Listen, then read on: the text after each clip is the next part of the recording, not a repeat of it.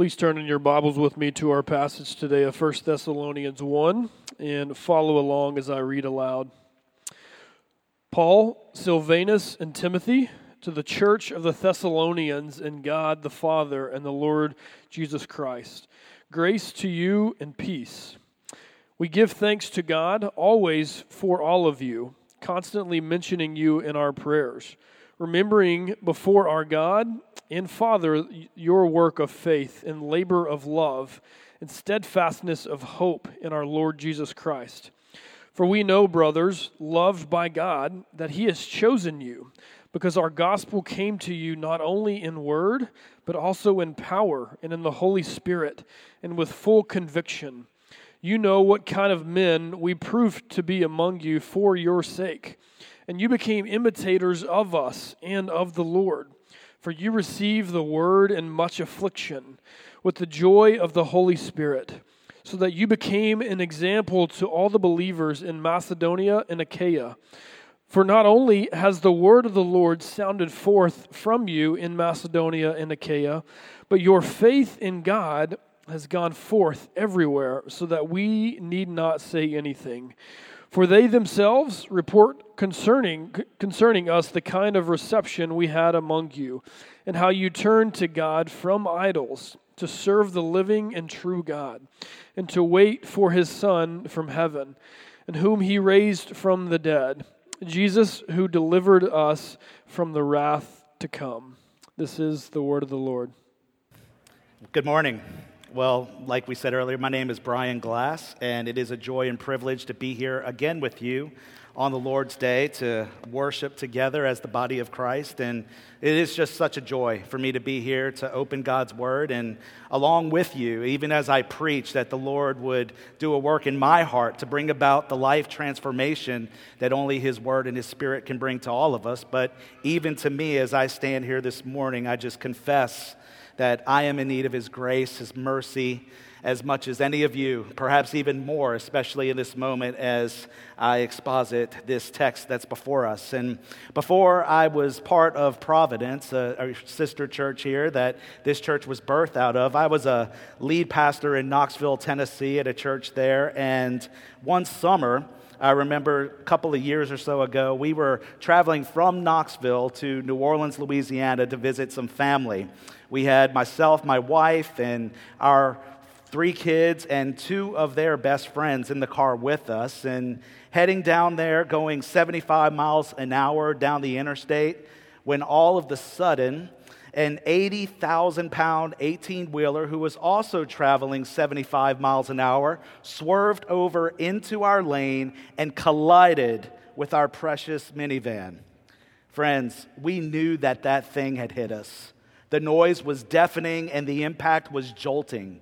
There was no doubt in our minds that we were hit by something so much bigger than us. And the condition of our van that you see here in these pictures left no doubt that when you collide with something that's bigger than you, you know it.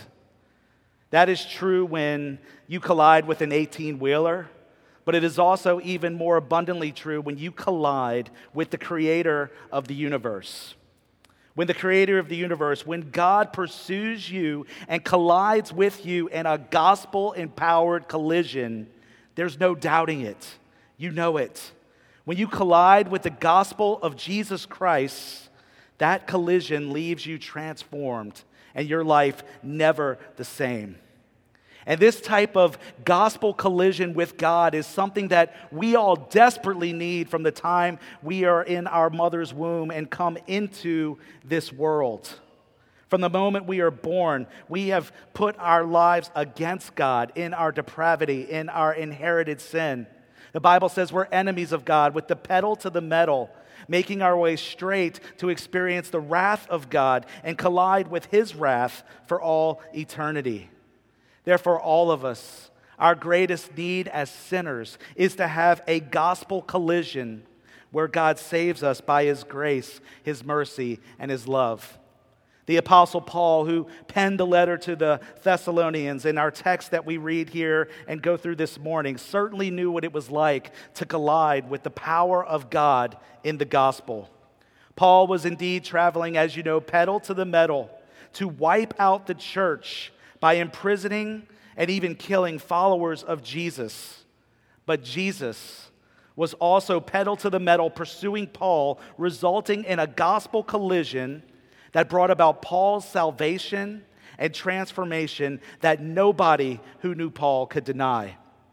This was also true for the believers in Thessalonica that Paul addresses in our letter this morning.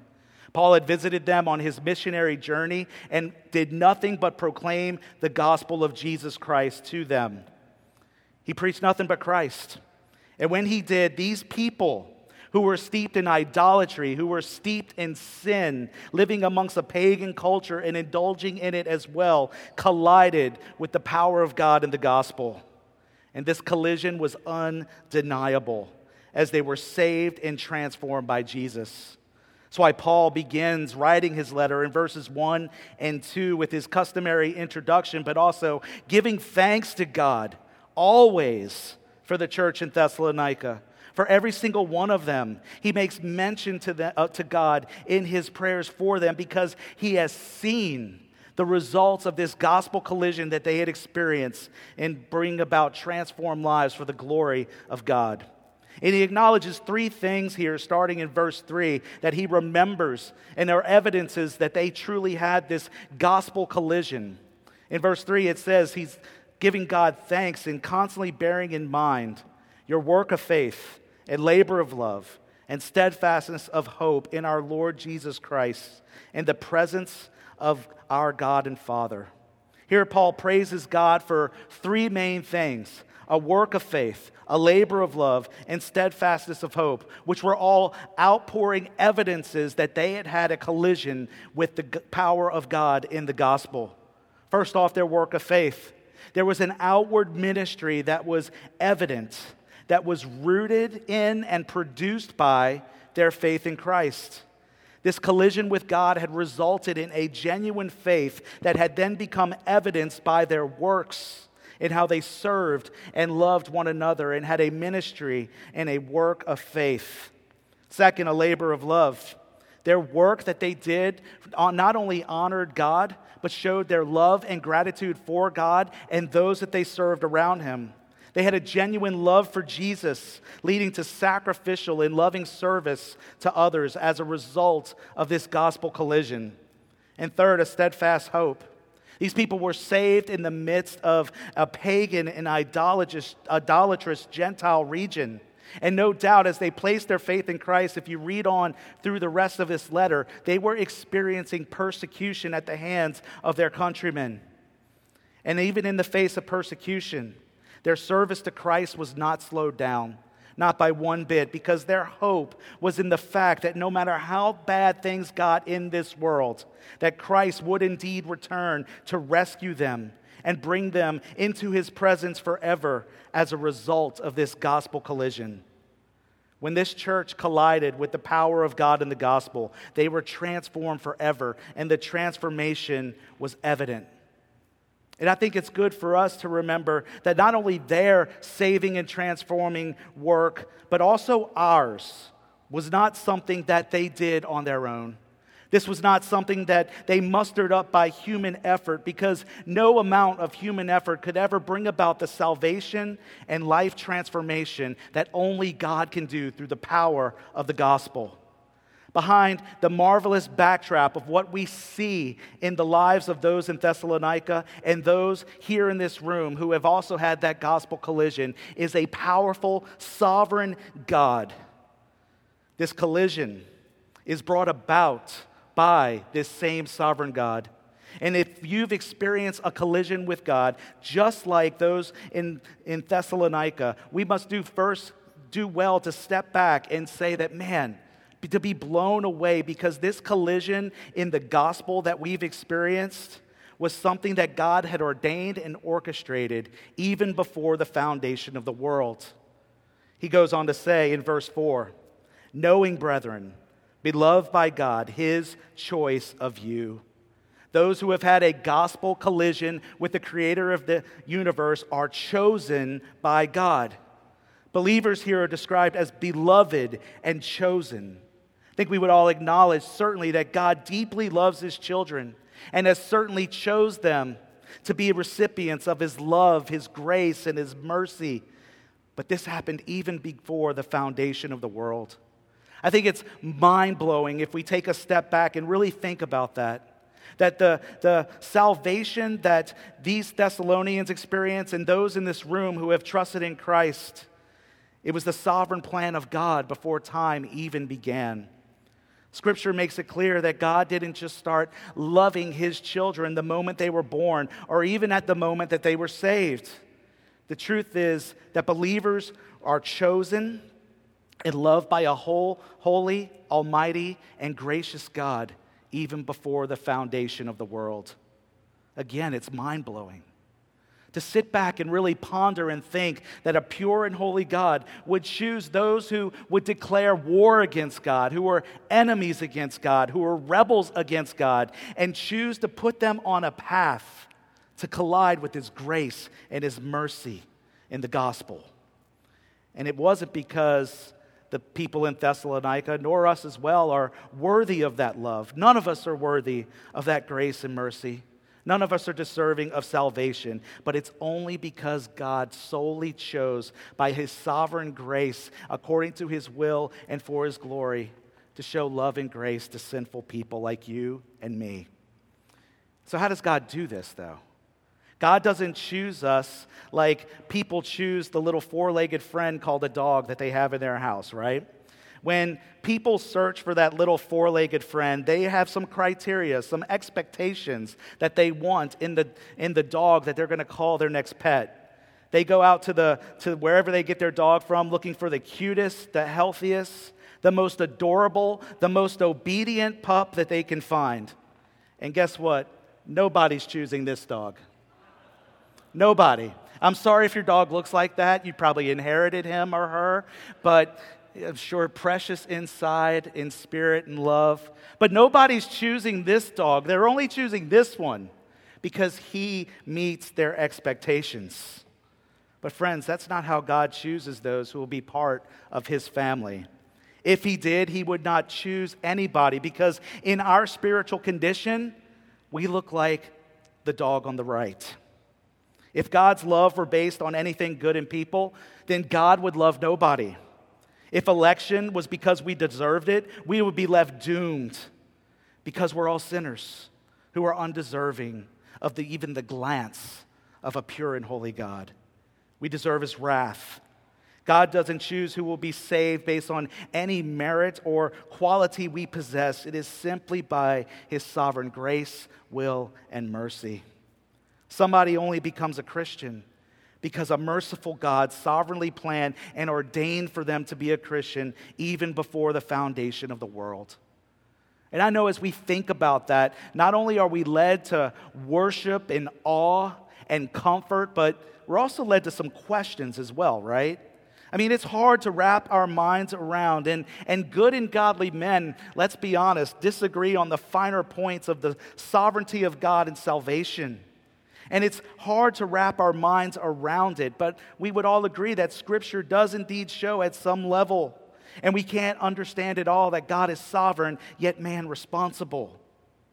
But we can all acknowledge for sure that our God is a loving, merciful, and gracious God who showers love upon sinners even before the foundation of the world.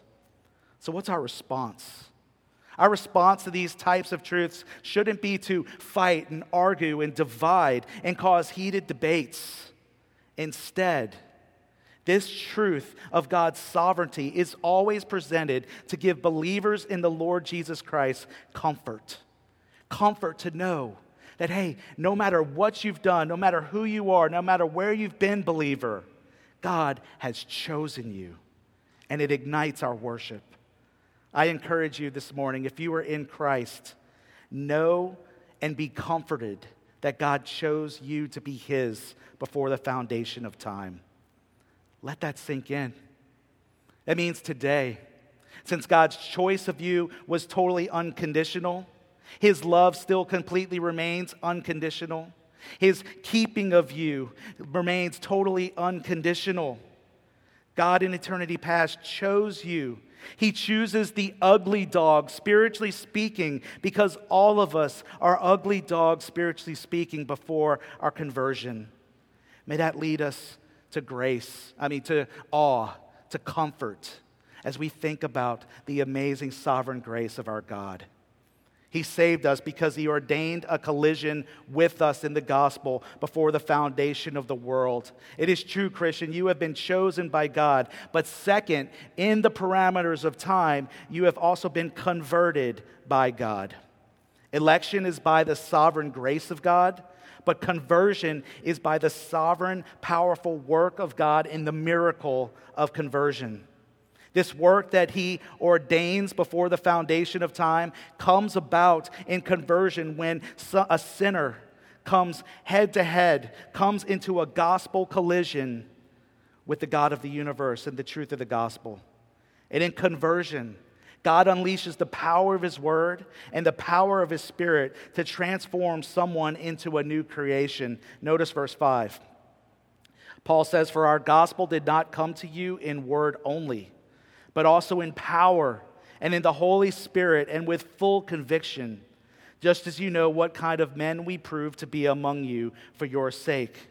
Here we see the, the beautiful recipe for conviction of sin and repentance that leads one to conversion, to salvation, to the miracle of being born again. The recipe is the Word of God and the Spirit of God powerfully colliding with the sinner's heart. Conversion comes, though, as we see. Paul says, not only through the Word of God, but it certainly does come through the Word of God. It's the gospel of Jesus Christ. It's an essential piece of conversion. Without the gospel, no one is converted. Ephesians 1:13 says, "In Christ you also when you heard the word of truth, the gospel of your salvation and believed in him, you were sealed with the promised Holy Spirit." Here we see that Paul says that conversion comes through the hearing and believing of the gospel. And in Acts 17, you see Paul, that is the message that he proclaimed in Thessalonica. It was the gospel of Jesus Christ. He was dead set to proclaim the gospel and nothing else. The words of the gospel must go forth for genuine conversion to happen. And sometimes, as, as a pastor and shepherd, I sometimes hear people say that my conversion experience is one where I had this great feeling and this great experience. And, and man, I just know that it was Jesus. And that's how I got saved.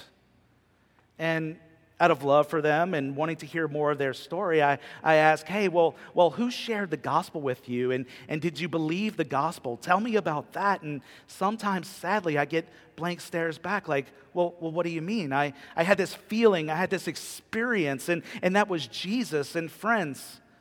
An experience and a feeling may be part of genuine conversion, but it is not genuine conversion unless it is through hearing and believing the gospel.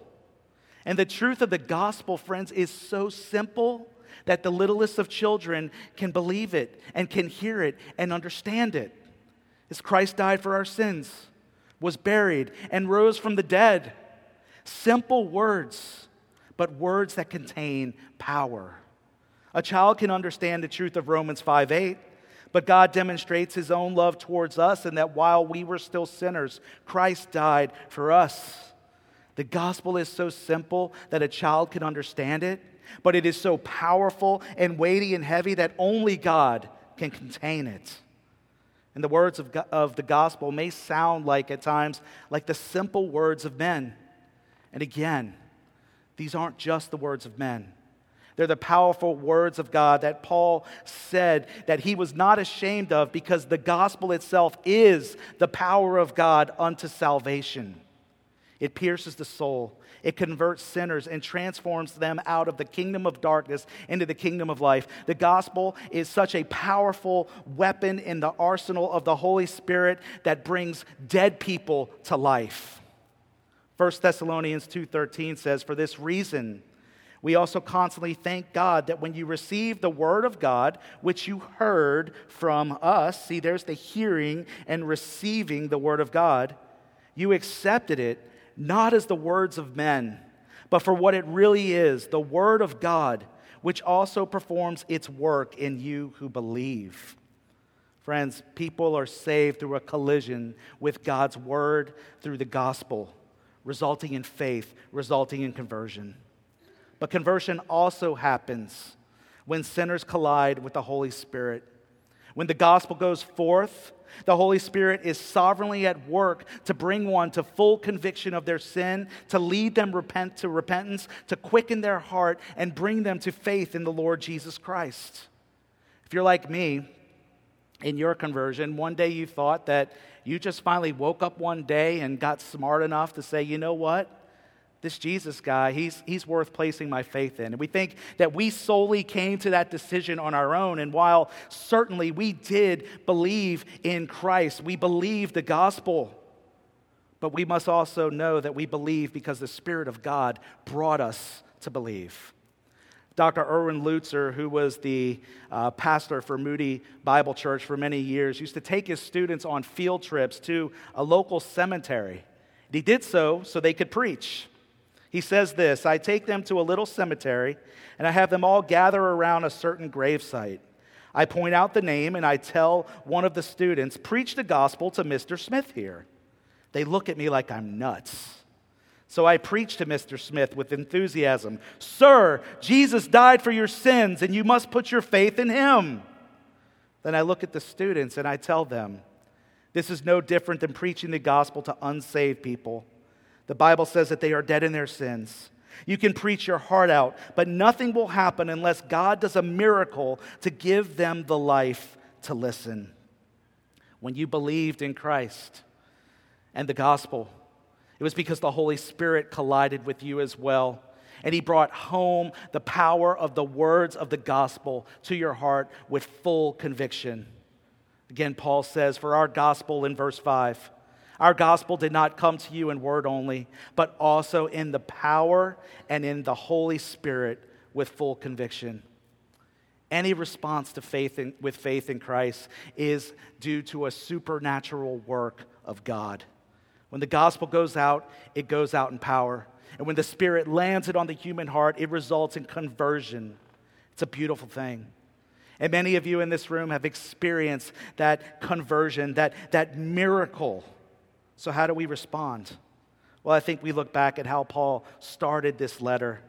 We respond with thanksgiving and praise to God. We respond in worship because of God's sovereign choice of us and God's sovereign conversion of us. And even as we will see God's sovereign transformation of us in the gospel that is still at work in all who believe, we give Him praise and glory every day of our lives.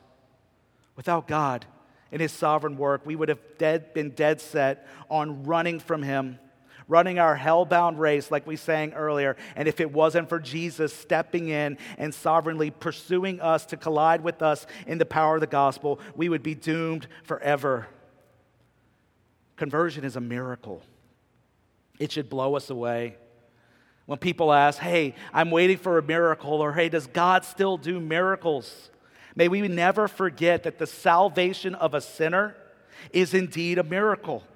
Salvation is a miracle, and sometimes we might say, well, my testimony is kind of boring, or, you know, it, it's not as exciting as so and so's testimony. Every salvation is a miracle because someone who is dead, raised to life, is never boring. It's a miracle. And so may we just take a step back as often as we can and dwell on the miracle of salvation that has come to us at the hands of a sovereign God and give him the praise, glory, and honor that he deserves. A gospel collision results in a church that is full of chosen, converted people, but next, also a people who are changed by God. Again, Paul wrote earlier in the verse we read that the gospel is still at work in those who believe. The gospel and its transform and its collision that we've had with the power of God in the gospel just doesn't stop at our salvation, but it continues to empower us and grow us to become more like Christ in our sanctification. Notice verse 6 talking about the church in Thessalonica, he says, And you became imitators of us and of the Lord, receiving the word in great affliction with joy from the Holy Spirit, so that you became a model for all the believers in Macedonia and in Achaia. Look at, look at this. They received the word during great affliction, but with joy. No one usually puts affliction and joy together, but again, it's a sovereign work of God. It's joy from the Holy Spirit. And when someone collides with God, that joy continues as a fruit of the Holy Spirit throughout their lives. And when we collide with God in the gospel, we just don't get a get out of hell free card, do we? Our lives are also transformed. They're given purpose, they're given meaning, they're given a, a, a, a, path that makes us more like Christ as we surrender to Him and His Word by the power the Spirit gives us, and we are never the same. Here we see that this church was not only saved by God, they were ongoingly transformed by God. It says they became imitators of Paul, Silas, and Timothy, who were certainly living lives empowered by God for the glory of God. And they also began to imitate the Lord Jesus Christ, as we will see, reflecting this transforming power to everyone they came in contact with. Friends, the Apostle Paul, you remember, says that, hey, follow me as I follow Christ. And this isn't an arrogant statement by Paul saying, yeah, look at me, I'm following Jesus. You come follow me. No, he is saying this because he is so assured of the power of the work of God in his life that it will not fail him that he is following Jesus because of God powerfully working in him and through him. And these people in Thessalonica walked in that model as well. They were a model of what it looked like to live for Christ in that whole region for people who had seen them and heard them and witness this transformation in our life. And again, this type of living for Christ and becoming more like Jesus does not come naturally.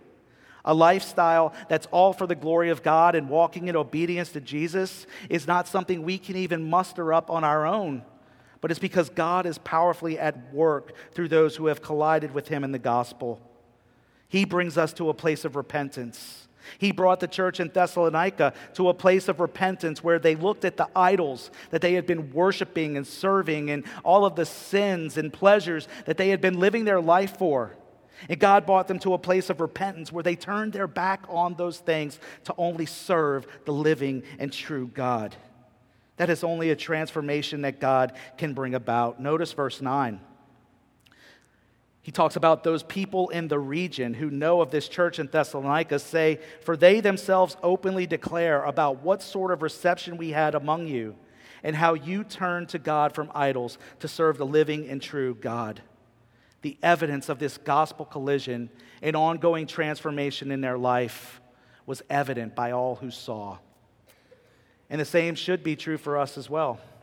And it is true for us if we are in Christ that we should be living out the gospel in our, in our lives as the Spirit of God produces that spiritual fruit within us.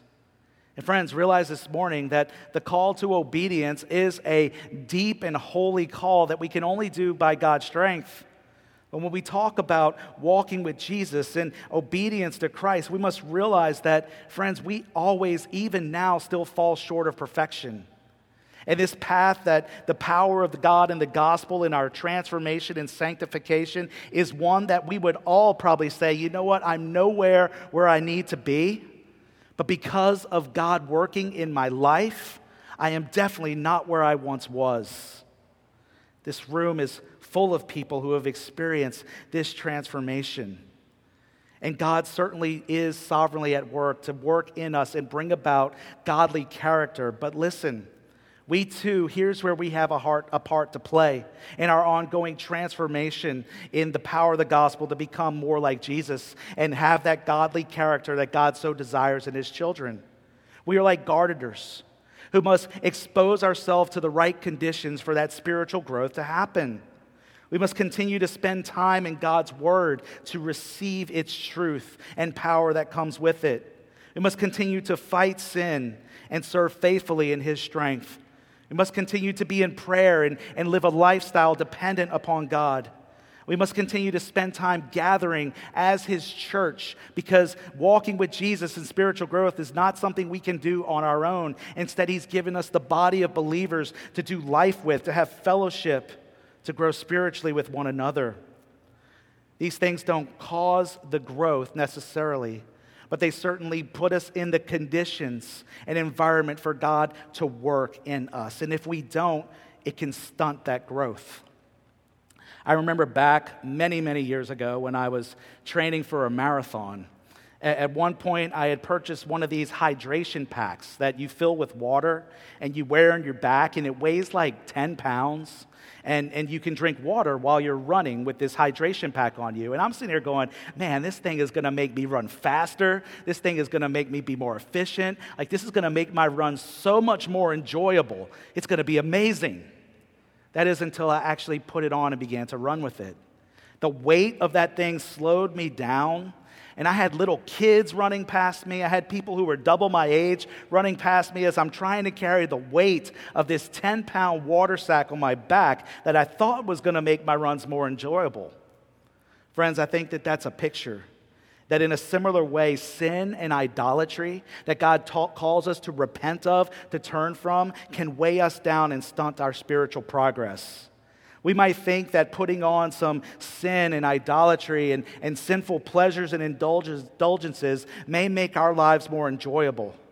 We might think that finding our ultimate comfort, joy, purpose, and satisfaction in other places but God, which is modern expressions of idolatry of the heart, will make our life smoother and easier.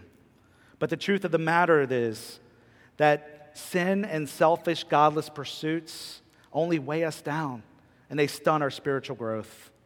True transformation comes about with the gift of repentance repentance in turning from sin. And that's a repentance that not only do we experience and go through at the time of conversion, but every day of our lives as we see the still remaining sin in our hearts and life. If your spiritual growth this morning isn't quite where it should be, perhaps it's time to take an inventory and ask God to search you, to know you, to reveal is there any sin that you're kind of holding on to as a pet sin that may be weighing you down in making the type of progress into the godly lifestyle that God calls you to, that is keeping you from enjoying Him as your treasure.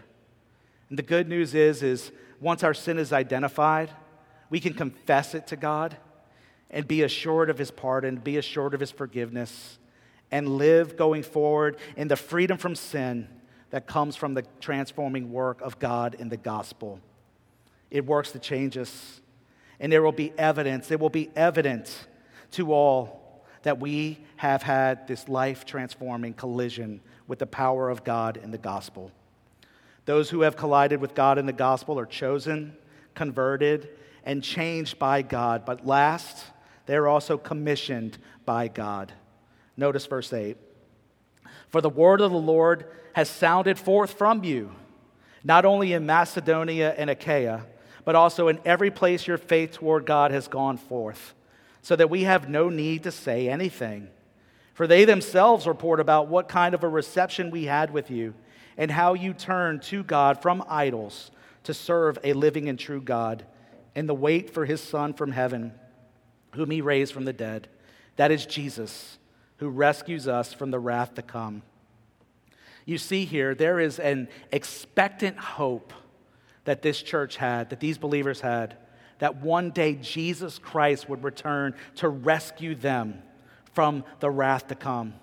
But as they waited for Jesus to return, they also knew that their lives were meant to make a difference in those around them. They wanted to bring that hope that they had to everyone around them. And therefore, it says the word of the Lord sounded forth from them all over the region. Every place their faith had gone forth, they were declaring the word of God, not just with their lifestyles, but also with their mouth. And anyone who has had a collision with God and the gospel should know that our commission is to go and make disciples. That's being part of people's lives to help them on the next step in their spiritual walk with God, to bring them from one degree of maturity to the next. And that happens within the church with believers. But discipleship is also a call to go out into the world, outside of our comfort zone, outside of the walls of the church, and bring the good news of the gospel to people in our communities and lives. These people in Thessalonica had spread the news of the gospel, and their transformation was so evident that Paul says, Hey, when I went through all these regions preaching the gospel, I didn't really have to say anything because you guys had already gotten to them. You had already shared the life transforming power of the gospel with them. Paul had nothing to say because those in Thessalonica had already shared the message. And if you're in Christ this morning, you must realize God has given us a mission to make disciples, to bring the good news of Jesus to those who are still without hope. God didn't save us just so we could sit back and watch other people struggle with sin and, and be on a path to collide with God in His wrath for all eternity. He didn't save us to be a consumer. He saved us to make disciples. And listen, friend, if you aren't using your gifts or being obedient to the Word of God to, to make disciples, and listen, not only are others missing out on the truth and the hope that you could share with them, but you're missing out on one of the greatest purposes that God has given to us as His children. God wants us to bring that hope. And it's not that we have to share the truth of the gospel with others, it's we get to. It's not a burden, it's a privilege. God doesn't need us, but He chooses to use us in being His mouthpiece for the gospel to go forth in a lost and dying world. What a privilege we have. God has entrusted the gospel to us so the gospel can spread through us. God is sovereignly at work even as we speak right now. And as we talked about earlier, even before the foundation of the world, orchestrating and ordaining gospel collisions with people who we rub shoulders with every day. And that big saving and transforming collision certainly comes through a big collision with God, but He uses smaller collisions with us colliding into those who need Jesus and we share Christ with them. So I want to challenge us. I want to challenge myself to always go through our days praying and thinking, God, who would you have me collide with today to share the gospel with? I want my prayer life to be less about me and what I need and, and what others need, but like, God, make, help me get beyond that to pray for gospel collisions with people who desperately need Jesus, even when it's inconvenient, even when it's awkward, even when I may suffer for it. I mean, imagine here at a church like Christ Redeemer Church, if we had a huge vision, if all our churches would have a vision like those in Thessalonica, where the gospel went all through the, throughout the region. What about a vision for Christ Redeemer Church, even in this season that you all are walking through? That perhaps everyone in McKinney everyone in Frisco, everyone in Prosper, perhaps even everyone throughout Collin County would hear the gospel from someone at Christ Redeemer Church. Friends, there are people everywhere heading towards a collision with God, but it result in their destruction if they are without Christ. But we can help them collide with God now by sharing the life saving and transforming power of God in the gospel with them. And what I love is your church has made it very easy for you to have those collisions. I walked in this morning, looked at the table over there. You have invite cards.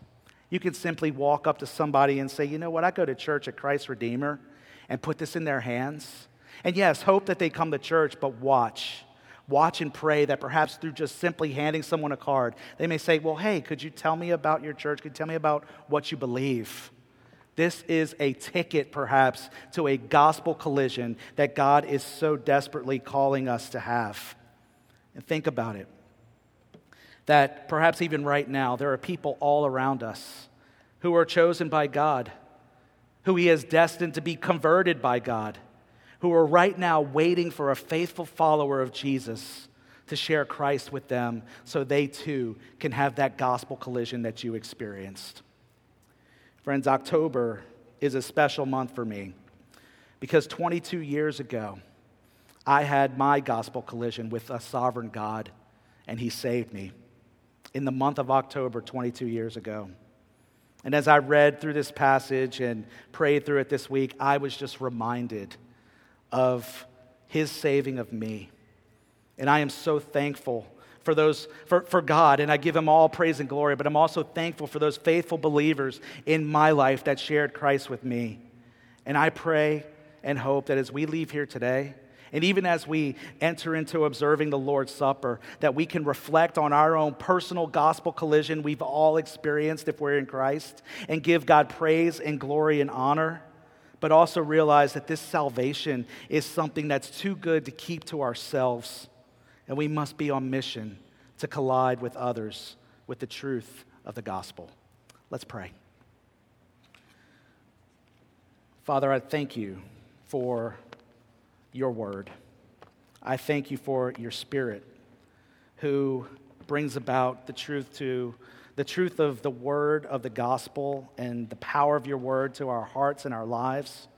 Father, we just pray, Lord, that we would always reminisce and focus on the fact that you are, have been so good and your sovereignty and your sovereign grace that you've showered upon us, who, those of us who know Christ. So, Father, may we just leave here and, and even in these moments just give you glory for our salvation.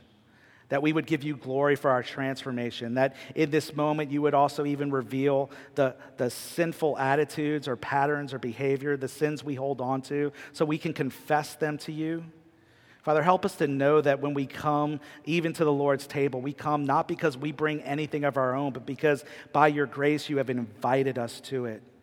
So, Father, may we give you glory for what you've done in our salvation. We give you glory for the gospel collisions we've experienced. And Lord, I do pray that you would use us, use me. Lord, help me to be more faithful to sharing Christ with others who need him that we would be faithful to go from here today and share that good news of the gospel, resulting in gospel collisions, not just with us and the power of your word and your spirit, but also in glorious salvation, where we would have more people all throughout this area giving glory to you and being glad in Jesus. And Father, I pray if there's anyone here today who does not yet know you, that today would be the day that that collision occurs and by your grace and your mercy, that they would place their faith in the Lord Jesus Christ and be saved and forever transformed for your glory now and forever. In Jesus' name we pray. Amen.